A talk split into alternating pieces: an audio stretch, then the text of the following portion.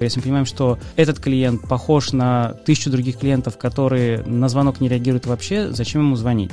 Вопрос, что будет в этой коммуникации, да, если это будет «мы являемся агентством большим опытом», это вряд ли, конечно. Что-то нам нравится у банков одного цвета, что-то у банков другого цвета, у всех черпаем лучшее, но стараемся не терять своей идентики.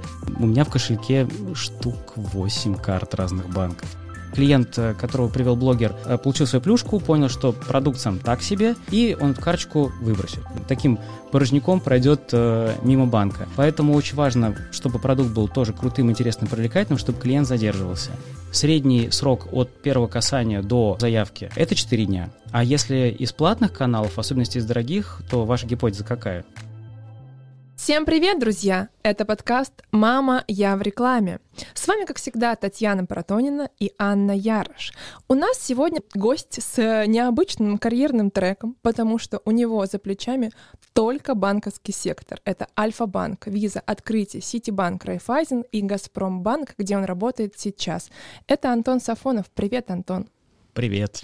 Пока мы не продолжили, друзья, подписывайтесь на нас в Яндекс Музыке, поставьте нам сердечки. Ссылка на Телеграм в описании тоже к нам подключайтесь, и мы продолжаем. Антон, э, я не сказала, что ты работаешь исполнительным вице-президентом, начальником департамента онлайн-продаж Газпромбанка. Это довольно высокая должность, и, полагаю, она заслужена, потому что ты прошел практически все банки. Главное, скажи, первое место работы и должность. Это просто вот э, реально путь Ломоносова практически, да? да. да? Из Архангельска в Москву. Да, первая банковская должность была в банке «Русский стандарт», где я был оператором колл-центра. И э, даже помню свой номер, оператор 36. Вот это да. А у тебя было имя подставное? Ну, там, зам, зам... Нет, а мы представлялись как раз а. банк «Русский стандарт», оператор 36, добрый день. А, прикольно, как диспетчер. 1984, Оруэлл, да, сразу вспоминается, когда у а. людей нет имен, но есть э, номера. А тебя так захватила вся эта история сразу? Ты понял, вот мне нравится эта сфера банковская. Вот да, там, однозначно. На, на этом однозначно. Этапе. Я вот когда смотрел на всевозможные банковские истории, которые возникали уже тогда, это казалось чем-то невероятным, интересным, захватывающим. И плюс я влюбился как раз в карточные продукты, потому что как раз э, банк «Русский стандарт» был одним из первых, кто запустил кредитные карты. И вот это вот э, объяснить клиентам, как работает начисление процентов, тарифы, и даже порой, когда среди ночи звонит какая-нибудь э, клиентка и начинает задавать вопросы томным голосом, а ты ей начинаешь объяснять, как рассчитаны у нее проценты по ее кредиту, все это захватило настолько, что потом достаточно длительное время я как раз отвечал за карточные продукты, потом за кредитные продукты и за все остальные продукты тоже. А тебе среди ночи звонили, это были ночные смены или это какие-то были пикап женщины, которые, м-м, а, в банке сейчас?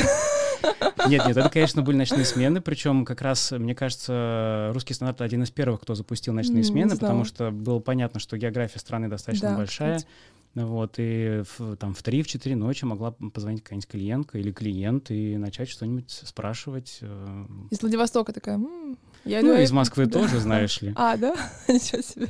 Слушайте, ну... никогда не думала, что банк «Русский стандарт» — инноватор. Вот не было у меня такого понимания. Мы слышим, да, что первый банк, который кредитные продукты, э, кредитные карты, да, вы запустили, я так понимаю, что первый банк, который а, ночные смены организовал.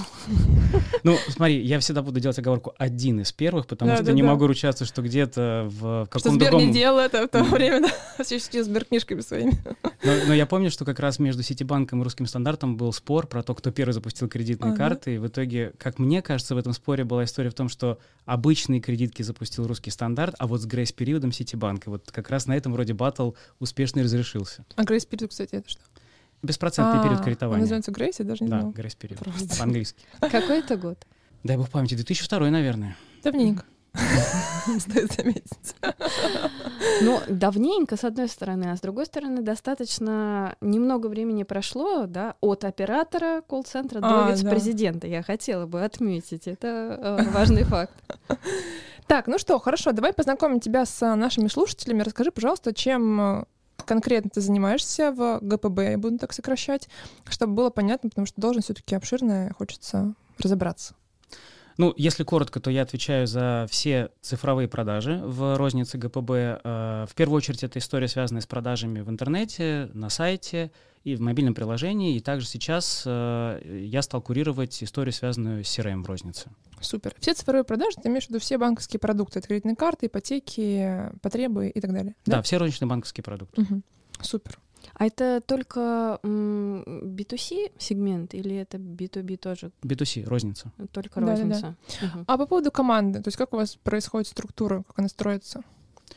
Ну, на самом деле у нас э, в рознице ГПБ э, есть э, два типа структур, административно-функциональные. Административно — это кто тебе, по, там, условно говоря, штатному расписанию подчиняется, и функциональное — это наша организация в виде стримов. Mm. И это очень крутая история, потому что команды объединяются по принципу целей, по принципу создания конечного продукта, единых KPI и так далее. Вот, соответственно, поэтому у меня есть и та, и другая форма структуры, но в целом, вот если говорить про, про то, как мне кажется правильно организовать э, работу, это по принципу воронки продаж. Да? То есть, условно говоря, в команде должны быть те ребята, которые отвечают за трафик, за конверсионность, за телемаркетинг, если он присутствует, за доставку. Обязательно там ребята, которые отвечают за доработку платформы в том или ином виде, сайта, каких-то посадочных страниц если мы говорим на примере сайта, да, на примере продаж в интернете.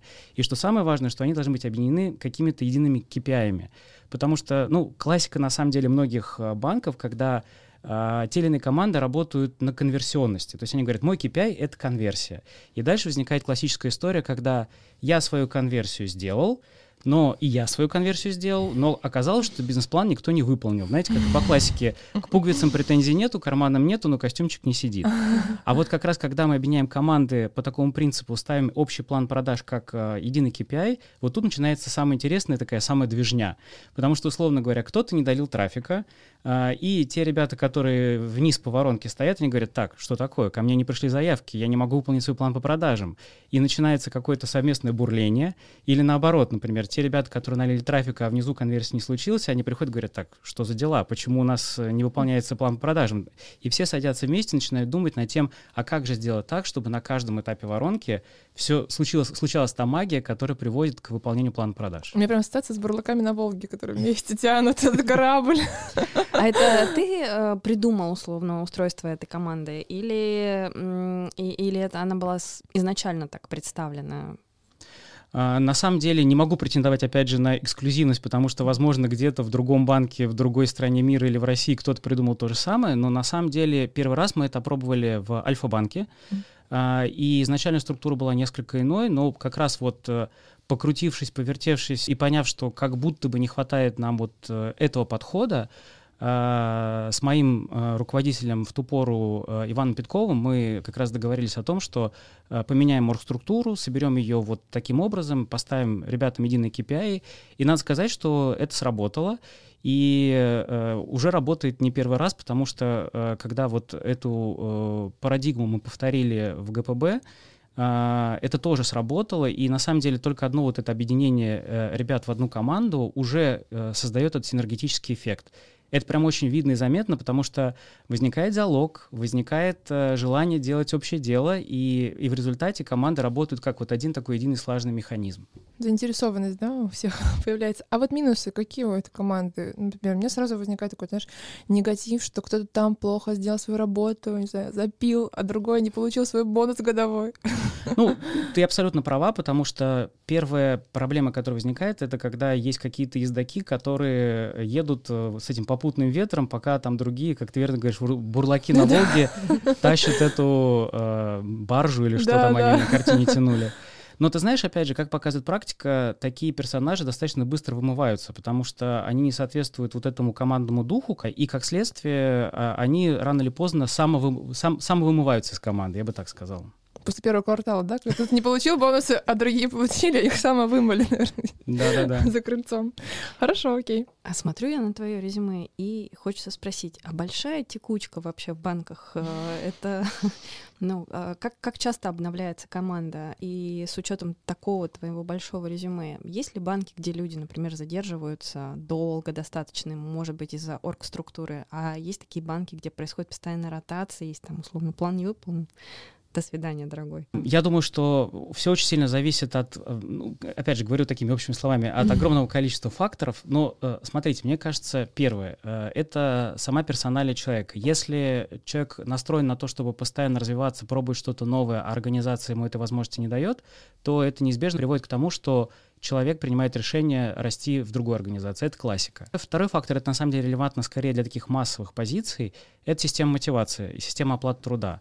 Потому что, э, опять же, есть рынок, который диктует определенную цифру, есть реалии, когда э, ты понимаешь, что тот или иной сотрудник э, в, в этой роли может сделать те или иные продажи, обеспечить то или иное качество сервиса, и если это не случается, а конкурент обеспечивает, то происходит такой переток. Например, у нас в ГПБ был реальный кейс, когда мы Э, трансформировали наш канал э, представителей банка, канал доставки, и у нас была нерыночная система мотивации. И вот спасибо моему руководителю в ГПБ, который поверил в то, что нужно радикально трансформировать этот канал, мы пришли с предложениями по изменению системы мотивации, изменили ее. Это был достаточно непростой путь, потому что ну, она была достаточно революционной. А нельзя говорить конкретнее, что за там канал, в чем заключалась э, система? Смотри, канал, канал — это доставка, а. это вот представители банка, которые привозят а, клиенту, при, привозят продукты банка. Ага. Да. И мы сделали некое изменение этой системы мотивации, которая ну, сделала ее более рыночной. И э, эта система мотивации дала возможность сотрудникам э, больше работать и больше зарабатывать. Mm. И вот это прям такая была крутая история. И э, это привело к тому, что мы существенно сократили отток, отток да? этих сотрудников. Угу. И при этом увеличили продуктивность, и при этом увеличили эффективность, и при этом улучшили э, э, удовлетворенность наших клиентов, потому что у нас существенно выросли оценки, которые мы получаем по результатам визита нашего представителя к клиенту, потому что мы делаем такие замеры. Ну да, и плюс человек, который долго и постоянно это делает, наверняка он скорее это сделает лучше, чем тот, который каждый раз условно новый. Да, абсолютно точно. Ты уже сказал про две революционные вещи, которые ты сделал в ГПБ. Я так понимаю, что ты изменил как раз э, команду, в принципе, подход к выполнению бизнес-задач, с одной стороны, с другой стороны, вот эта самая революционная система мотивации. Ты революционер? Тебе нравится, тебе нравится, ну, ты, ты чувствуешь свою миссию в том, чтобы что-то резко менять, либо как, э, какой, какие у тебя внутренние, не знаю, KPI, задачи обычно перед тобой? Что тебя заводит? Я бы, наверное, охарактеризовал, что я быстрый эволюционер. Мне кажется правильным не делать резких телодвижений, а наоборот делать это продуманно, просчитанно, но просто быстро, да, то есть вот не нужно, когда ты видишь, что есть какая-то проблема, не нужно откладывать дальний ящик, надо пойти, идти искать пути решения этой проблемы. А э, есть ли такие, ну, мы все знаем, наверное, что финтех — это наиболее такая передовая сфера, и, в принципе, на самом деле, вроде как в России финтех развит как ни в одной другой стране. То есть, и ты непосредственный участник всего этого. Есть ли э, на рынке ориентир, о котором ты можешь сейчас говорить для тебя, то есть как э, банк с наиболее, наверное, развитой инфраструктурой и возможностями для конечного потребителя. Вопрос с подковыркой. Вопрос как раз подковыркой. Ну, смотрите, кажется, ни для кого не секрет, что в целом э, в банковской индустрии э, происходят регулярные бенчмаркинги, да? Да. Э, регулярный замер, что делают конкуренты, сравнение себя с ними, поэтому, конечно же, мы смотрим за тем, что делают другие. А, и, в принципе, мы э, заинтересованы всеми фичами, будем говорить финтех-языком, которые э, так или иначе прикольно делают наши конкуренты. Поэтому что-то нам нравится у банков одного цвета, что-то у банков другого цвета. У всех черпаем лучшее, но стараемся не терять своей идентики, не терять э, какого-то своего стиля, как, как нас клиенты воспринимают. В этом смысле наша очень крутая команда охватного маркетинга э, регулярно следит за тем, как мы воспринимаемся нашими э, клиентами, а, как нам менять восприятие в лучшую сторону и так далее. Я так услышала, что у вас прям практически открытые панельные дискуссии, где вы делитесь данными даже внутри и между собой, да, по вашим каким-то бенчмаркам. То есть на самом деле это тоже большое достижение, потому что у нас, например, в сфере фармы все закрыто, и все говорят какими-то индеями говорит. Это под индеей цифра. Вот чем вы можете делиться друг с другом открыто? в целом нет какого-то глобального криминала, э, если это не действительно какая-то супер чувствительная какая-то отчетность или что-то еще. Почему? Потому что в целом э, если какой-то банк добился какого-то результата, основан на цифрах, то повторить это э, как минимум не всегда просто. Ну, по, ну, в силу того, что у всех у нас разное восприятие клиентами наших брендов. Мы э, работаем с разным набором инструментов, у нас разная стоимость привлечения. Ну, если вот приводить пример, то недавно на конференции я в целом озвучивал даже, сколько у нас по одному конкретному продукту средняя стоимость привлечения и объяснял, что ее очень сложно сравнить, потому что, например, одни банки считают продажу от э, транзакции на 1 рубль, другие банки считают на тран- транзакцию от какой-то, на какую-то сумму. И вот уже здесь происходит э, смена парадигмы сравнения, да, то есть мы это не сравним вещи. Поэтому как индикатив, как понимание, кто куда бежит, ну, конечно, банки делятся такими историями друг с другом, но, опять же, все в пределах э, юридической законности, все в пределах конфиденциальности данных, которые там покрыты Э, какими-то ограничениями юридическими и так далее. С учетом, опять же, того, э, в каких э, банках ты работал, ты сам как клиент, какими банковскими продуктами, каких банков пользуешься, можешь ли назвать парочку-троечку? Я пользуюсь сильно большим количеством банков, чем парочка-троечка, но в силу того, что исторически я вот этот карточный фрик, который, э, который сам создавал эти продукты и продолжает ими пользоваться, э, ну, у меня в кошельке штук 8 карт разных банков, поэтому... Хорошо, э, тогда еще более провокационный вопрос. Жена. Сколько карточек разных банков у нее? А, у нее три карты, ГПБ, и двух других банков. Вот. У Антона 8, у него больше денег получается. Нет, скорее всего, просто больше мест э, работы, а у жены только лучшее. А, да. Я думаю, что логика в этом, поэтому я спросила. Нет, тут, понимаешь, опять же, для меня, для как человека, который продает в том числе карточные продукты, очень важно понимать, какие фичи да, э, продуктовые конечно, есть у конкурентов. И это важно как раз не на уровне э, обзора каких-то аналитиков или что-то в этом духе, а на уровне вот Самому кончик, кончиков пальцев. Да, да. Поэтому я прям м, смотрю внимательно все мобильные банки, которыми я пользуюсь. Я смотрю, какие тарифы у каких клиентов и так далее. Это прям очень важно, но это какая-то профдеформация уже, если честно. Ну, может быть. Все мы немного профдеформированы, поэтому... Хорошо, по поводу каналов привлечения. Хочу, чтобы мы сейчас продолжили в таком формате. Немного поговорим про Газпромбанк, что тут происходит, да, какие-то фишки, чем ты можешь делиться или не можешь. А потом вернемся к твоему карьерному треку, потому что он тоже для нас важен чтобы ты знал. Хорошо, вот по поводу поиска новых клиентов, да, ты обещал нам рассказать, э, как вы вообще работаете с блогерами, с другими направлениями. Вот можешь немножко здесь раскрыть, хотелось бы понять, может быть, в целом по каналам, да, что больше срабатывает, если можете этим поделиться, например, для кредитных карт, для потребов, или как вы вообще в целом привлекаете там клиентов? Для ипотек? Ипотека, да. Да. А, да, конечно. Если говорить про карточные продукты, это дебетовые карты и кредитные карты, mm-hmm. то как раз вот блогеры, которых ты упомянула, это очень крутой э, канал привлечения. И связано это, безусловно, с тем, что мы все примерно полтора года назад оказались э, без целого набора инструментов, да. которыми раньше пользовались. И спрос э, и желание банков привлекать клиентов никуда не пропало, поэтому в рамках нашей всем известной аукционной модели стоимость привлечения клиента растет и растет. И именно поэтому как раз возникает потребность выходить в новые источники трафика.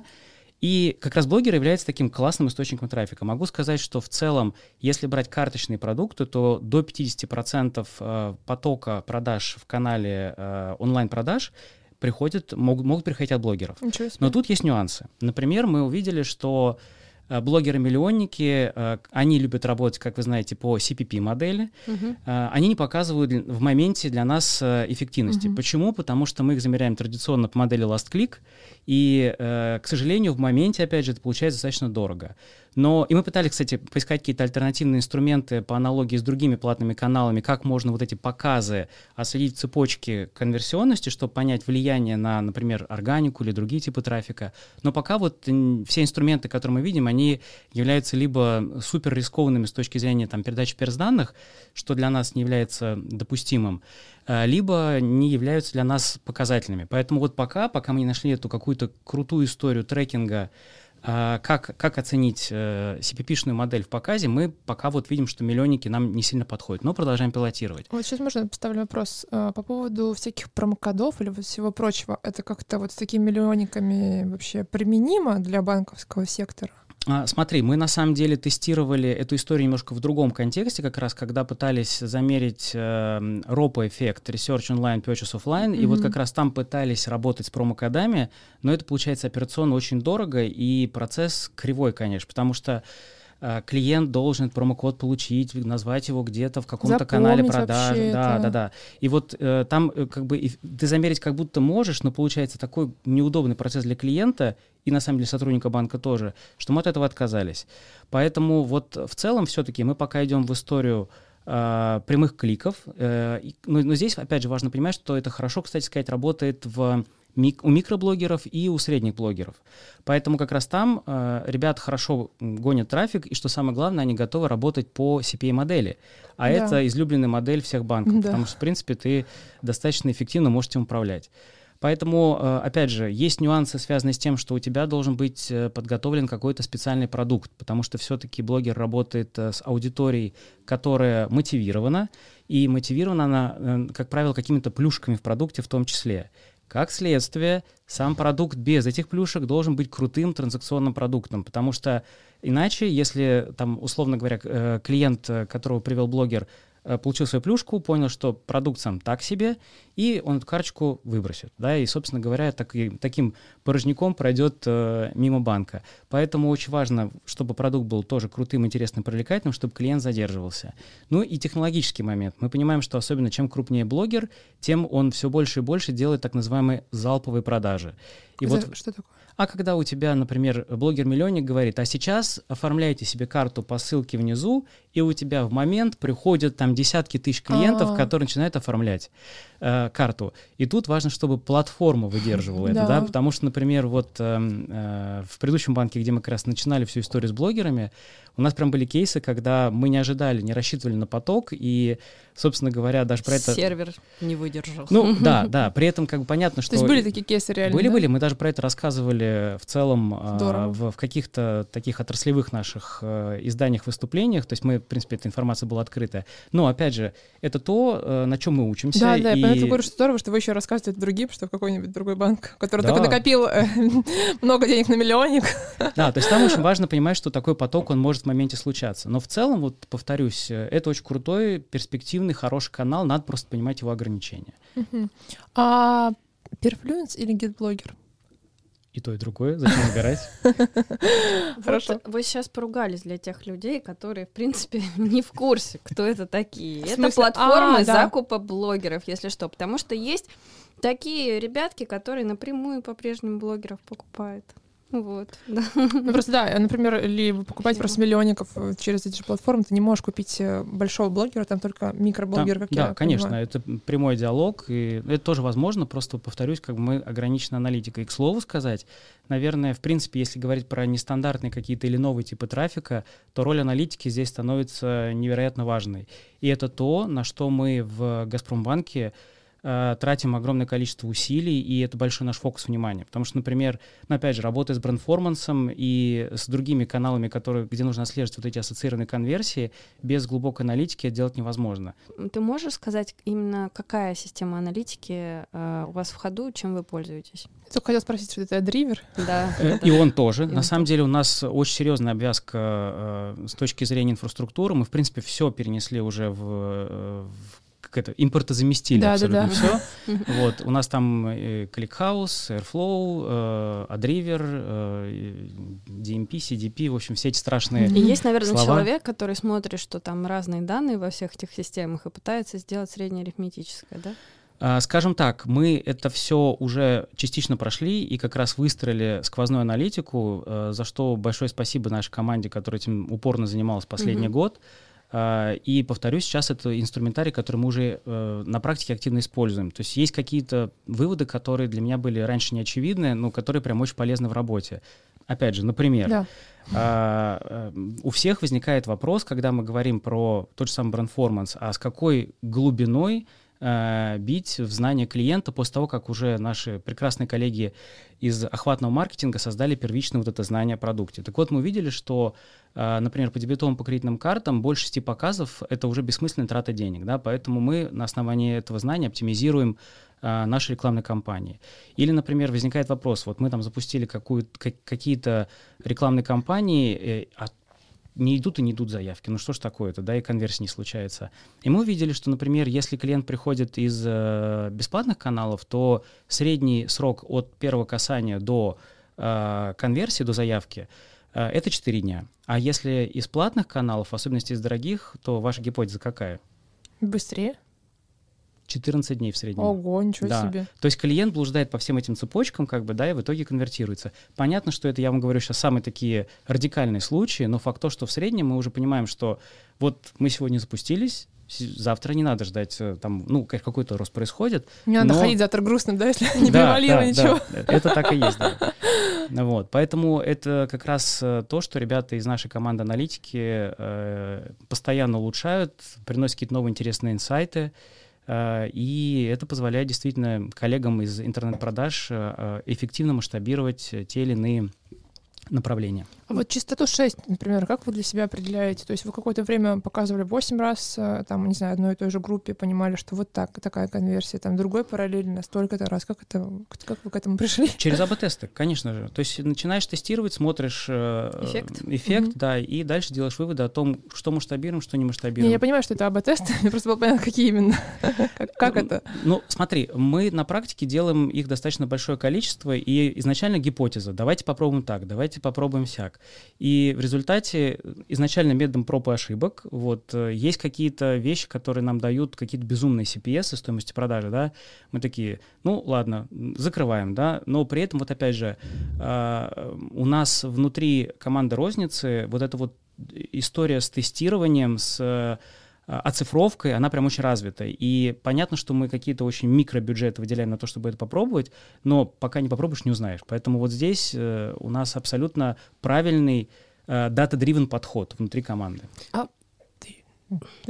Блогеры. А, Классный новый инструмент, который, в принципе, помог справиться с дефицитом инвентаря на банк. Может быть, что-то еще? И, например, как ты относишься к интеграции в подкасты? Вот сейчас провожу такой A/B-тест, посмотрим, как это сработает. Расскажи, какие еще инструменты э, помогли вам справиться с э, голодом? Очень многие банки, э, я думаю, опять же, не банки тоже, пытаются понять, а как клиенты, которые э, просто что-то смотрели в интернете, потом конвертируются в оффлайн точках да, тот самый ROPO, Research Online, Purchase Offline. Э, И мы делали несколько подходов к снаряду. Я уже даже про это упоминал, что у нас была история с промокодами, с Wi-Fi ловушками и так далее. Но все это показывало либо там достаточно сильную э, дороговизну, либо низкую эффективность, либо то и другое. И в результате как раз мы пошли в кооперацию на троих э, с Адривером, с OneFactor и попытались А понять, OneFactor, сори, это кто? Адривер, понятно, система аналитики? а, OneFactor — это м, э, дата-сайентистское подразделение Мегафона. Ага. Благодаря тому, что вот мы смогли поженить на уровне бигдаты э, всевозможные там какие-то доступные идентификаторы т.д. и т.п., мы смогли найти те каналы, в которых клиенты видят нашу рекламу, а, затем они даже без захода сайт приходят нам в отделение, и а, там в отделении уже конвертируется в оффлайн выдачу. И опять же, э, я, думаю, что это достаточно релевантно в первую очередь для вкладчиков, да, и мы делали все это на вкладах. А поскольку сейчас наступает эра вкладов, то э, мы будем снова э, усиливать и дорабатывать эту нашу э, модель э, ропа-аналитики, ропа-атрибуции для того, чтобы э, эффективнее масштабироваться или и привлекать клиентов на вклады. Но ведь у вас же часто предложения по факту одни и те же, ну то есть условия очень близки друг к другу, и поэтому мне С кажется, друг- ты да, да, да, да, у банков, ну условно, например, кредитная карта с примерно одинаковыми условиями по этой карте. М- может ли в этом условно бренд-лаверы в этом случае сказать, ну вот потому что этот альфа, поэтому я возьму у него кредитную карту. Конечно, могут. И, и здесь, опять же, комбинация факторов. Да? То есть, безусловно, мы понимаем, э, что есть где-то аудитория, которая более лояльна нашему банку, и мы в этих регионах можем э, увеличивать э, наше присутствие с точки зрения перформанс-инвентаря, делать более агрессивную рекламу, э, выкупать больше в аукционе и так далее. Э, Опять же, мы смотрим по совокупности факторов, как команда, которая отвечает за продажи, на сквозную конверсию. То есть вот условно у меня есть там, некий предельный э, CPS, предельная стоимость привлечения, которую я могу потратить на привлечение того или иного продукта. Разумеется, я ищу там, где я могу эту конверсию максимизировать. И если э, в этом регионе, как ты говоришь, бренд-лаверов нашего банка больше, очевидно, я буду там более агрессивно себя вести. Э, остается вопрос, как делать так, чтобы этих э, бренд-лаверов было больше в целом. Ну, это, безусловно, задача, которая есть у наших коллег из захватного маркетинга. Они постоянно занимаются, постоянно эту любовь к нашему банку увеличивают. Вот, но я в данном случае уже работаю как бы с созданным знанием определенным и пытаюсь его выкупать максимально э, полезно, максимально эффективно для того, чтобы продажи были, как сказать, максимальные продажи по минимальной цене. Классика. По поводу года, который нас идет 2023 и перформанса, хочется понять, какие перформанс-каналы, вот кроме блогеров, да, может быть, какие-то маленькие, куда вы не так много денег тратите, стали для вас открытием, где вы получаете результаты в новых или там клиентах или апгрейде уже текущих? Ну, я бы, наверное, сказал все-таки про то, что мы э, стали более агрессивно работать в разных комбинациях э, с небрендовым контекстом. Да? Мы делаем mm. очень много пилотов, мы смотрим, что работает, что не работает. То есть Но... снаряды вот эти, да, к контексту с уходом Гугла, они как бы увеличили, да, все стали больше экспериментировать на Яндексе, что еще, как еще привлечь там и вытащить оттуда, да? Да, да. Плюс, э, например, э, так или иначе мы идем в историю более глубокой аналитики и строим всевозможные модели э, и на своей стороне, и в сотрудничестве с э, big data площадками в нашей стране. Но тут важный момент какой, то есть э, что есть целевое действие, по которому мы оптимизируем в рамках этих моделей. Ну, первое, что приходит в голову, давайте э, привлекать, в особенности на кредитные продукты, более качественных клиентов, которые получат более высокий уровень одобрения и так далее. Мы это сделали, и это очень круто отработало. Мы прям стали получать больше поток в сравнении с контрольной группой на основании наших моделек э, клиентов. Э, но следующая проблема, которая возникла, как вы понимаете... Они быстро закрывали кредиты? Нет. Это клиенты с э, более хорошим кредитным рейтингом, да. э, но как следствие они э, Меньше более... берут? Да, А-а-а. проблема с тейкрейтом. Потом, потому, э, потому что эти клиенты, они начинают быть более внимательны к условиям, которые мы предлагаем. И порой может случаться так, что мы, как банк, который привлекает их как новых клиентов, не способен им предложить более низкую ставку по сравнению с их текущим банком, который про них знает больше. И как следствие, если у клиента возникла такая потребность, и мы его отловили на этапе оформления кредитного продукта, он пошел, сравнил с своим текущим банком, видел, что у него ставка может быть на круг ниже, и в итоге у них take rate снизился.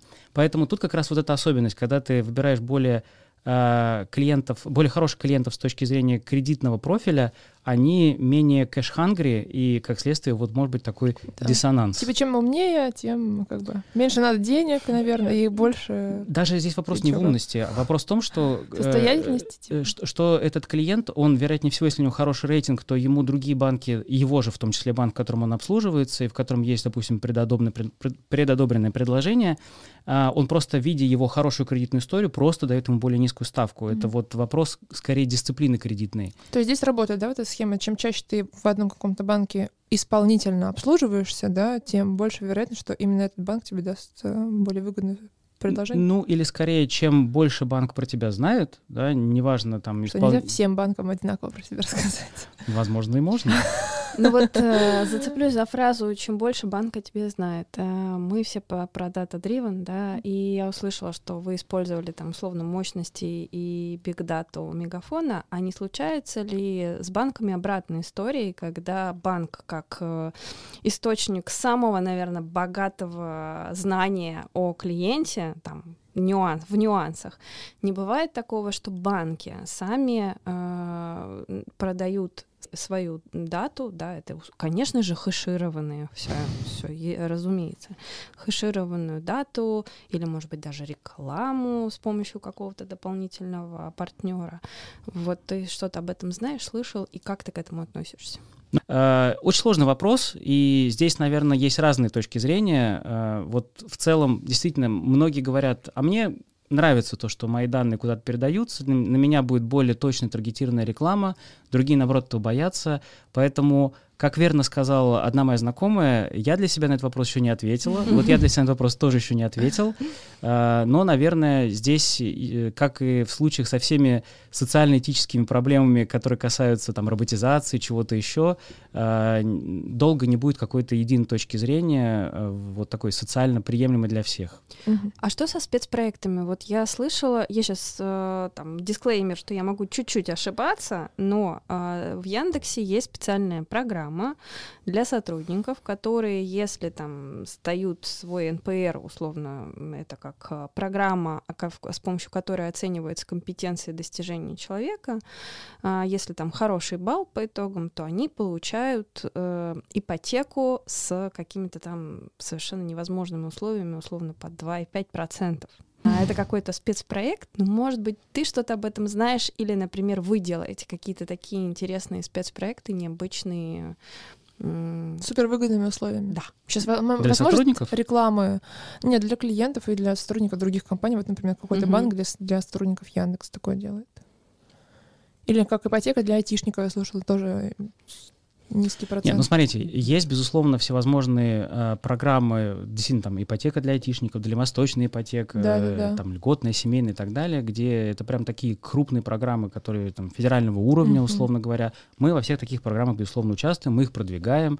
Uh, опять же, делаем uh, продвижение на uh, те сегменты, которые более вероятно откликнутся и так далее, того, чтобы конверсия была более высокой. Э, хочется немножко спросить не только про классические инструменты, а я вот, э, знаете, интересный факт, э, что я начинала с интеграции в игровые приложения. И на тот момент нас любил очень FMCG и банк. И в частности, я помню, что как-то мы очень здорово с Альфа-банком продали кредитные карты, установив в приложение с, ну, типа фермы банк. То есть людям страшно понравилась вот эта вся история. Делаете ли вы какие-то вот такие нестандартные, скажем, креативные проекты, не связанные там с прямыми, там, не знаю, быстрыми э, конверсиями? Ну, что-то такого типа. Это вот все-таки действительно элемент охватного маркетинга, где мы растим это знание, где мы э, растим количество бренд-лаверов, как ты говоришь. Вот. А, а на эту благодатную почву уже встает меркантильная команда э, продаж и начинает просто делать счетно, четко, э, в пределах CPS, который согласован и так далее. Ну, ты знаешь, мне кажется, это такая пограничная история, потому что, вот, возвращаясь к тому кейсу, о котором я рассказала, там конкретно было э, условно э, как, какая-то плюшечка в игре, но за то, что ты сходишь и оформишь кредитную карту. Угу. Вот, то есть это вполне себе перформанс-механизм, заточенный на оформление конкретной кредитной карты. Ну, тут мы с тобой уходим в очень тонкую грань, а где да. заканчивается охватный маркетинг и начинается перформанс да. Расскажи, кстати, расскажи. Это, знаешь, э, философский спор, потому что в целом у нас даже все эти блогеры, которые работают по CPP-модели или даже просто вот, э, ну да по любой модели, которая не CPA, они тоже говорят, сходи по ссылочке и оформи, вот она там внизу под постом моим. Вот, угу. но как бы есть нюансы, как это трекать. Это всегда очень, э, мне кажется, скорее больше такая организационно-философская история внутри каждой команды, да, потому что где-то э, охватка и перформанс э, живут э, организационно как одна, mm-hmm. одна команда, где-то не всегда это так, да. Э, мне кажется, что здесь э, все-таки вот важно плотное взаимодействие как раз между двумя командами, что как раз у нас очень круто реализовано, как мне кажется, в ГПБ. Хорошо, а вот еще хочется, чтобы наш подкаст был очень полезен для тех, кто нас слушает, например, для коллег из digital-маркетинга, и вернуться к каналам в performance е, которые там выделились, да, в вашем медиа split е. Вот, например, Telegram. Как ты оцениваешь этот канал и как вы с ним поработали? И был ли он у тебя как performance-канал?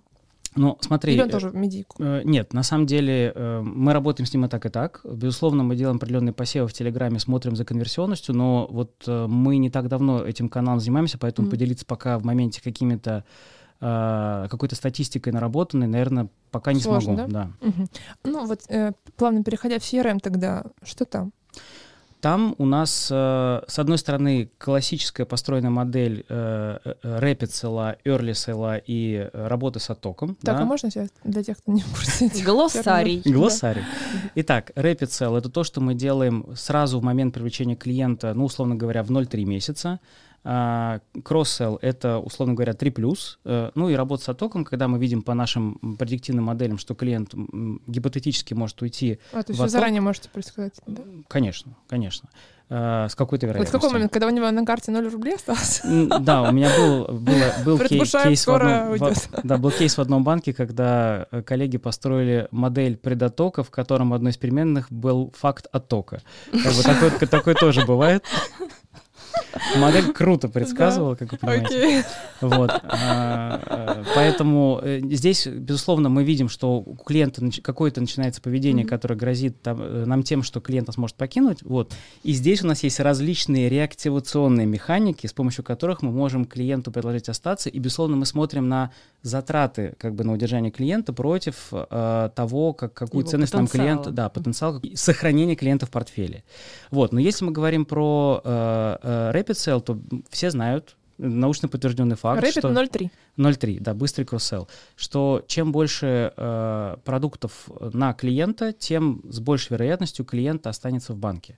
И вот тут важный момент заключается в том, что нам нужно не впарить это клиенту, а в зависимости от того, какой у него основной продукт, на который он пришел, предложить ему какие-то интересные продукты, которые могли бы его еще больше заикарить. Ну, например, клиент получает сейчас дебетовую карту приезжает представитель к нашему клиенту, привозит ему дебетовую карту и понимает, что ему э, следующим вторым продуктом, самым правильным подходящим, могла быть, например, кредитная карта, если, э, условно говоря, клиент э, готов оформить кредитный продукт, или накопительный счет, если клиент больше такой по профилю накопитель.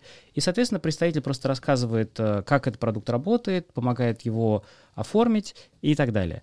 Либо, например, если мы понимаем, что клиент больше такого транзакционного поведения, то мы предлагаем ему э, воспользоваться сервисами нашей экосистемы. Да, у нас есть экосистема, которая теперь называется «Газпром Бонус». Бывший Произошел огонь. ребрендинг, да, бывший okay. огонь.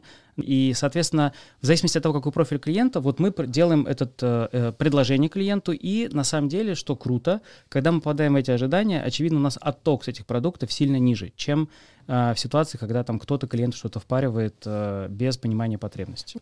Мы поговорили про CRM, и я хотела спросить именно какими способами э, с вашими клиентами CRM вы общаетесь? Жив ли еще email-маркетинг? Угу. Э, вот, э, что еще, возможно, появляется из интересных инструментов? А, мы, безусловно, пользуемся всеми доступными каналами коммуникации, но что очень важно, мы проводим регулярные канальные тесты для того, чтобы сделать вывод, а где, собственно говоря, клиент э, будет наиболее контактен и где может произойти та максимизация конверсии. Ну, потому что, условно говоря, если мы понимаем, что этот клиент похож на тысячу других клиентов, которые на звонок не реагируют вообще, зачем ему звонить? Если мы понимаем, что э, этот клиент э, лучше отреагирует на смс как более дорогой канал, то мы можем ему отправить смс. То есть здесь идет счетность конверсионности против затрат на ту или иную коммуникацию. Но, безусловно, наш основной фокус сейчас направлен на то, чтобы работать с, нашим, э, с нашими дистанционными каналами, мобильный банк, интернет-банк, для того, чтобы там создавать большее количество пятен контакта с клиентами, для того, чтобы там подбирать клиенту максимально релевантные предложения. И, э, опять же, чтобы у него не было вот этой вот слепоты баннерной, да, то есть, условно говоря, главная задача, которую решают, как мне кажется, все банки, это как сделать так, чтобы Э, для клиента это был так называемый нативный путь оформления продукта, когда мы ему показали нужное предложение в нужном канале в нужное время. Э, из интересного, наверное, сейчас у нас следующим шагом вот мы будем пилотировать модель э, предиктивности времени звонка. Email-маркетинг жив все же? Жив. Мы пользуемся этим каналом как дополнительным каналом. В этой связи задача скорее наращивать э, долю клиентов, которые зачем-то заходят регулярно туда, то есть у них есть какая-то потребность туда заходить. А, но в целом и канал э, email-маркетинга жив, мы продолжаем пользоваться. Ты говоришь, что смс там мимо, что делать? И у меня вопрос, как тебе, вот, например, каким-нибудь людям, которые захотят что-нибудь продать э, digital у Газпромбанка, да, а что им делать? Писать тебе в Телеграм, если они вдруг найдут Facebook, или там звонить? Ты сам как вообще, на какой канал лучше реагируешь? Снимешь ли трубку с неизвестным номером, например? Опять же, э, у меня профдеформация. Я знаю, что часто звонят роботы, и мне очень интересно с ними поговорить, да, потому что я люблю им задавать стра- странные вопросы, смотреть, как, как они... работает их нейронка и так далее. Но я вполне хорошо читаю смс mm. и, кстати сказать, мне их присылают не огромное количество, поэтому а, как раз я их читаю. канал. Да. А, и плюс, конечно, я читаю практически все сообщения пушовые от банков, но, повторюсь, это в моем случае профдеформация. Конечно. А как агентству до тебя достучаться? Вот, э, например, агентство MGCOM, ну, так вот, например, а, решила, что они молодцы в перформансе большие, у них э, много опыта, и они очень хотят а, тебе сделать какое-нибудь предложение. Как ты реагируешь на заход э, новых партнеров потенциальных, где тебя можно найти и как к тебе подступиться? Я достаточно контактен вообще по всем каналам э, коммуникации, которые доступны, э, поэтому тут проблемы точно не будет. Другое дело, что вопрос, что будет в этой коммуникации, да, если это будет «мы являемся агентством большим опытом», как бы, ну, это вряд ли, конечно, да. Или э, реферальная программа «Приведи друга» какое-то доверенное лицо, а которому я доверяю, говорит, смотри, есть такая классная штука. Ведь как работает федеральная программа, да? Мы говорим, приведи друга и получи плюшку. Я недавно читала новый выпуск ПЖ, который бывший Esquire, и они там пишут про рынок Дубая, где только э, система рекомендаций работает. Если тебя Вася не привел куда-то, не представил лично, то как бы no chance там получить какую-то сделку. Вот чувствую по твоему разговору, что это подступает в нашу ментальность. Но, с другой стороны, мы очень открыты ко всем новым инструментам, поэтому это всего лишь один тип трафика, да. по которому можно достучаться.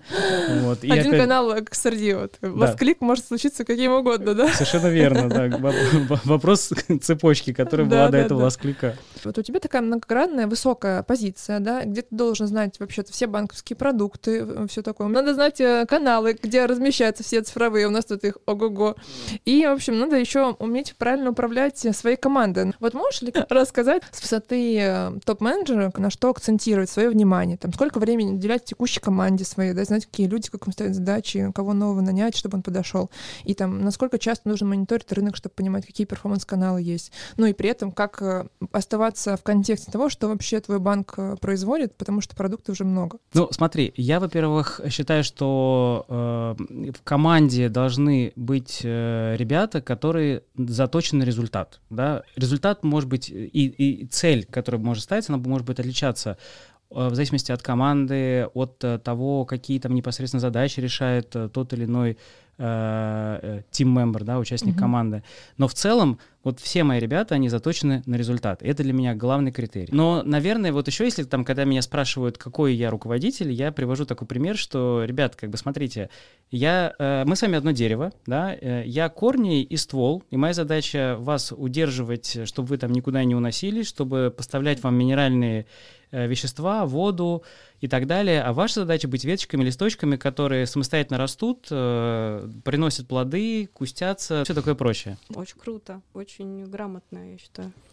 А по поводу знания продуктов, э, ну, как бы своих и знания каналов тут как -то... Ну, смотри, опять же, поскольку мы очень плотно взаимодействуем э, внутри банка кроссфункционально, то есть у нас э, есть ребята, которые отвечают за продукты, есть ребята, которые отвечают за продажи, за развитие технологий и так далее.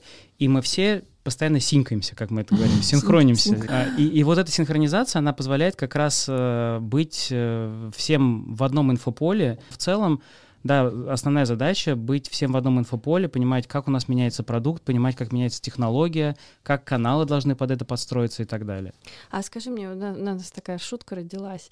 А, ты уже прошел через огромное количество разных банков, а, как будто бы они уже потихонечку заканчиваются. Какие у тебя планы? У меня есть ноу-хау. Возвращаться в банки второй раз. А. И у меня был такой опыт, потому что вот один из банков, с которого я начинал, банк «Русский стандарт», спустя 10 лет я вернулся туда и уже и не оператором, а э, директором департамента карточных продуктов. Вот. Так хочется спросить, конечно, про Тинькофф и Сбербанк, которых нет в твоем послужном списке. Наверняка у тебя были собеседования туда, и были. Тут история такая, что вот э, когда э, не случается какой-то химии, она, кстати, порой может не случаться обоюдно. В те разы не возникло химии, в этом ничего страшного нет, потому что любая неудача — это удача, все, что не происходит, это всегда к лучшему. Тут вообще... Ты оптимист кажется, вообще? Да. Я оптимист, сто процентов оптимист. Да, да, да. А никогда у тебя не было желания уйти в другую сферу, вот рассмотреть для себя что-то принципиально новое? Конечно, такие мысли периодически возникали. И на самом деле, э, опять же, я немножко ушел в эту сторону, когда работал в компании Visa, потому что угу, все-таки это да. хоть и финансовая организация, но не совсем банк. Кстати сказать, что было вот в тот период э, прикольно, потому что я общался с огромным количеством банков, и это были как раз разные ДНК, разные подходы, разные взгляды, и это было так очень концентрировано, потому что когда ты работаешь в конкретной организации, ты погружаешься вглубь, но это растянуто во времени. А там у тебя такие в, впрыгивания были в конкретные там озера, условно говоря, да. или моря и океаны, в зависимости от размера банка. И было взаимодействие с э, небанками во время работы визы, это было достаточно интересно, но почему-то вот, наверное, история к классическим карточным продуктам, к классическим потребам, вкладам, всему остальному, и как это все продается, и как это все э, работает, оно мне исторически, наверное, ближе. А вот а, из всех твоих переходов, да, из одного банка в другой, как они вообще складывались? Как часто, например, тебя хантили? Или вот а, какой там переход был самый необычный? Не просто когда ты устал, такой разместил на ХХ резюме и как бы перешел. Один раз у меня был кейс, когда э, меня схантили, прямо вот схантили. Все остальные кейсы, э, это была история, когда меня звал на работу кто-то, с, пред... с кем я раньше А. работал. То есть это был всегда реферальная программа. Да, Приведи друга. это Был, был конкретный кейс. Я работал в одном из банков, и э, я вижу рекламу другого банка и думаю, класс, вот я бы, наверное, в этом банке поработал, да, вот, ну, такие прикольные, прям вот... э, Свежо. свежо. И в этот же вечер мне приходит сообщение от моего бывшего коллеги, который работает в этом банке, говорит, не хочешь ли пообщаться с нами? Просто трансерфинг реальности. У нас осталось немного времени, хочется поговорить э, про личное. Э, В общем, как ты вообще проводишь свою жизнь не рабочую, не банковскую? Свободное время я стараюсь проводить э, с моей семьей в путешествиях. О, А, и поэтому, поскольку свободного времени остается еще меньше, действительно, то, вот Да. что я тебе рассказывал, а, мне моя команда подарила на день рождения э, шопинг со стилистом. Я ненавижу шопинг, а, но вот этот вот пакет включал в себя историю с тем, что стилист, посмотрев на меня так взглядом опытным, а, сделала пришопинг, отложила там вещи на кассе или где-то еще. магазины, да? Да, в магазине. И я просто пришел, померил, купил и ушел. Все. Это заняло у меня часа три. Очень А, круто, мне да, кажется. И и классный подарок. это настолько вот экономия э, во времени, что всем, кто не, кто не любит шопинг, рекомендую. И не знаю, что подарить коллегам. А если Да. еще он видит, что они ужасно одеваются? Подарок с намеком. Вообще. А подумала ли ты о таком? Скажи, сейчас популярны семье клабы всякие О, разные. Вот ты состоишь? Такие предложения поступали, справедливости ради, но Мгм. в силу э, ограниченности времени мне гораздо приятнее, поскольку вот это вот нетворкинг, он, безусловно, существует, но особенно учитывая то количество банков, в которых Да, я ты поработал. весь рынок рекламный. Ой, ну, с точки зрения Ну и банков. банков тоже, да. Да. Поэтому, э, безусловно, есть много друзей, приятелей, просто знакомых, с которыми при необходимости мы можем пойти попить кофе, обсудить какие-то тренды. Плюс возникают какие-то отраслевые мероприятия, где тоже постоянно пересекаемся. Это всегда большая радость, потому что сто лет не виделись, а тут... э, Ну, то есть, когда я куда-то еду, я понимаю, что с вероятностью 99,9% я кого-то встречу, кого-то из знакомых, где мы с кем-то пересекались. А Поскольку мне кажется, очень важно сохранять хорошие отношения с э, коллегами, с которыми ты трудишься или трудился, это всегда вот возможность э, пообщаться не только на личные, профессиональные темы, какие-то моменты обсудить, посоветоваться, опять же. Поэтому это, безусловно, ценно. У нас вот такое, мне кажется, банковское комьюнити очень в этом смысле развито. А есть какие-то регулярные конференции или мероприятия, на которых вот ты обязательно присутствуешь? Ты знаешь, мне кажется, их в принципе стало сильно меньше. Ну, Вот, как э, будто да, все в онлайн, наверное, перешли. Да, э, и тут это бьется на две категории. Там, где я присутствую, потому что какие-то э, обсуждаются отраслевые темы, которые интересные, ну, например, там мультимаркетинг. Мне прям нравится послушать, э, потому что там какие-то прикольные кейсы из аналитики рассказываются. Мгм. Или там какие-то другие мероприятия, где меня приглашают выступить, э, в силу того, что есть какие-то кейсы, которыми можно поделиться. Но из того, куда мне нравится приезжать в последние несколько лет, это, наверное, «Измени сознание», безусловно. Мгм. А, в силу того, что, правда, там рассказываются крутые отраслевые кейсы, и их реально интересно послушать. А где тебя можно послушать? Где ты точно выступаешь? Или, или как можно узнать о том, что ты выступаешь? Может, ты в своей социальной сети развиваешь? А, Я в этом смысле человек не публичный, э, но вот из недавнего выступал на форуме по розничному бизнесу компании «Аудиториум». Э, Мгм. Был не далее, как в пятницу. И в целом я так отхок принимаю решения по поводу подобных приглашений. А прокомментируй про личный бренд. Вот ты сказал, что ты не очень социально активен. Ты думаешь, э, в принципе, это не очень важная э, штука для руководителя в маркетинге, а, развитие личного бренда. Как ты вообще к этому относишься? А, Смотри, я к этому отношусь э, следующим образом. Это важный инструмент, если ты готов в него инвестировать время. Потому что это съедает достаточно большое количество времени. Поскольку я все-таки такой а, человек больше чисел, результата, мне вот гораздо больше интересно инвестировать в это. Мне интересно а, работать с моей командой, мне интересно видеть, как моя команда запускает какие-то новые инициативы. Э, помогать им, подталкивать эти инициативы, если они где-то буксуют. И мне это нравится гораздо больше, чем вот э, подобные истории развития личного бренда. Хорошо ли это, плохо ли, сложно сказать, потому что, наверное, я менее известен, чем многие другие мои коллеги, которые в это инвестируют. Но здесь же, мне кажется, в первую очередь возникает вопрос моего собственного креда, а, и мое кредо немножко про другое, да, поэтому я здесь скорее стараюсь получать удовольствие от того, что мне его приносит. А вот скажи, вот, э, например, э, было у нас два человека, которые работают в банковской сфере, на наших подкастах. И оба они преподают э, высшей школы экономики. То есть сейчас тоже есть какой-то тренд на менторство, коучинг, преподавание и так далее. Вот тут тоже интересно твое мнение. Я на самом деле достаточно много времени трачу на то, чтобы заниматься, ну, по факту коучингом с моей командой, угу. поскольку э, такие запросы периодически приходят, и я вижу, что у ребят такая потребность есть. То есть мы прям в формате ретро смотрим, а что можно было бы сделать иначе, а как можно было бы по-другому себя повести в той или иной ситуации. Это больше, безусловно, про софт-скиллы mm-hmm. в таком формате э, диалога э, и подмечания каких-то конкретных фактов. Когда есть какая-то проблема, над которой мы работаем, я уже это делаю. Думаю ли я о том, чтобы заняться этим профессионально? Думаю. Uh-huh. И, наверное, э, где-то вот так в софт-режиме по, по, посматриваю какие-то вот эти школы коучинга. В конце концов, должна быть какая-то прикольная профессия на старости лет, когда ты uh-huh. своим этим багажом, чемоданом знаний делишься с другими, если у, у, у кого-то есть в этом потребности и интерес.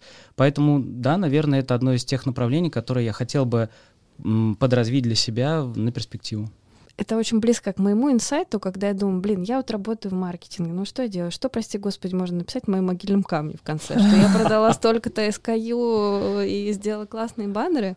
И вот, как мне показалось, коучинг — это такое именно как социальное, то есть то, то что тебе придает самоценности в своих же глазах. Может быть, э, есть у тебя еще какие-то вот такие интересные направления, в которых вот мы затронули коучинг и попали в цель? Может быть, у тебя есть еще что-нибудь, чтобы тебе хотелось попробовать себе реализовать? Как ни странно, но э, я несколько раз думал про то, чтобы стать нутрициологом. О. И в целом я прошел сам большой путь в изучении всех этих вопросов. Э, и да, я знаю, что нутрициолог это, конечно, псевдопрофессия, как многие говорят, и так далее. По-хорошему нужно иметь системное медицинское образование. Но в целом, вот опять же, у меня есть прикольная фотография, где я в Сингапуре, э, условно говоря, мне кажется, был год 2000 17 э, и... Нет, это был год 2012 и 2017. Вот 5 лет разницы, и у меня там минус 15 килограмм веса, и на фоне вот этого прекрасного льва рыба, который там фонтан uh-huh, у них uh-huh. в Сингапуре, и э, те, кто видит, они говорят, о, кажется, вот это вот до и после надо просто брать как рекламу э, твоей этой истории с нутрициологией, потому что я действительно... Изучил тему. Изучил тему, да, как правильно питаться, все эти БЖУ, туда-сюда. Поэтому это одно из направлений, про которое я думаю, но скорее не всерьез, я просто вот точно так же э, друзьям, знакомым, если кто-то приходит с похожим запросом или там интересуется чем-то, я готов подсказать, но дело тоже неблагодарное, потому что, в общем-то, сколько людей, столько мнений, это отчасти э, все-таки, повторюсь, непризнанная наука, угу. и это по-хорошему надо делать на уровне там, каких-то серьезных анализов, э, ведения всего этого. Но на уровне вот бытовом я могу кому-то что-то подсказывать, и народ такой, о, прикольно. Прикольно, да. Я, кстати, хотела отметить в рамках э, кросслинка э, внутри подкастинга, что у нас э, был в одном из сезонов Алексей Подъепольский, который ага. э, маркетинг-директор Озон Фреш. Очень интересный с ним выпуск получился. И вот я, например, в социальных сетях наблюдаю просто невероятную трансформацию этого человека, э, который просто за счет э, тоже вот как раз нутрициологии, да, про... силы воли силы воли, потому что он каждый божий день ходит в спортзал, это просто превратился в Аполлона. И он еще это все выкладывает в то время, как мы едим Рафаэл. Слушай, очень, очень классно, очень разносторонне. Спасибо тебе большое. Это было супер интересно. Да. Спасибо, спасибо вам.